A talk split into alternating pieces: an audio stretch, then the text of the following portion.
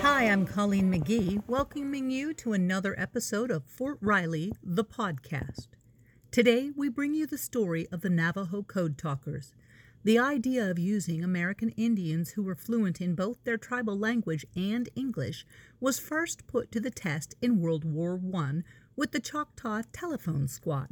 However, it wasn't until World War II that the U.S. military developed a specific policy to recruit and train American Indian speakers who became the Navajo Code Talkers. Chester Nez was one of the first 29 Navajo who built the code. Born in 1921, Chester enlisted in the Marines and helped draft the first code. Chester passed away in 2014, but his words and his service continue my group that went in was called the first original 29. We all thought that they was going to kind of treat us kind of, kind of mean, you know.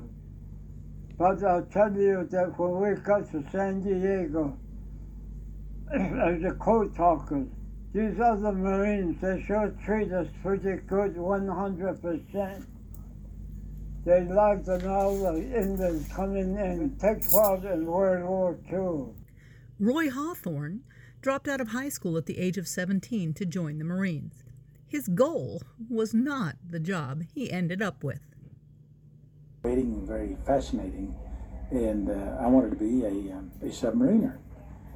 Uh, but when I got to the induction station, I was informed that uh, that the federal government uh, had passed um, uh, legislation which uh, uh, which required all Navajo males from that point until the uh, duration of the war be enlisted uh, or inducted into the Marine Corps, and so that's what happened. And very early on, when you're dealing with military things, you learn that you don't ask why, and so I didn't ask why.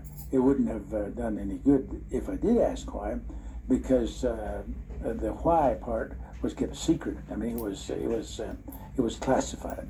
So uh, I didn't ask why. They didn't tell me, and I never uh, never knew why until after boot camp, and I was assigned to um, Camp Pendleton in California, and uh, the Navajo uh, Communication School. And then nobody had to tell me why because that's what we were doing. Hawthorne was discharged from the Marine Corps after the war, but less than two years later he decided to join the Army.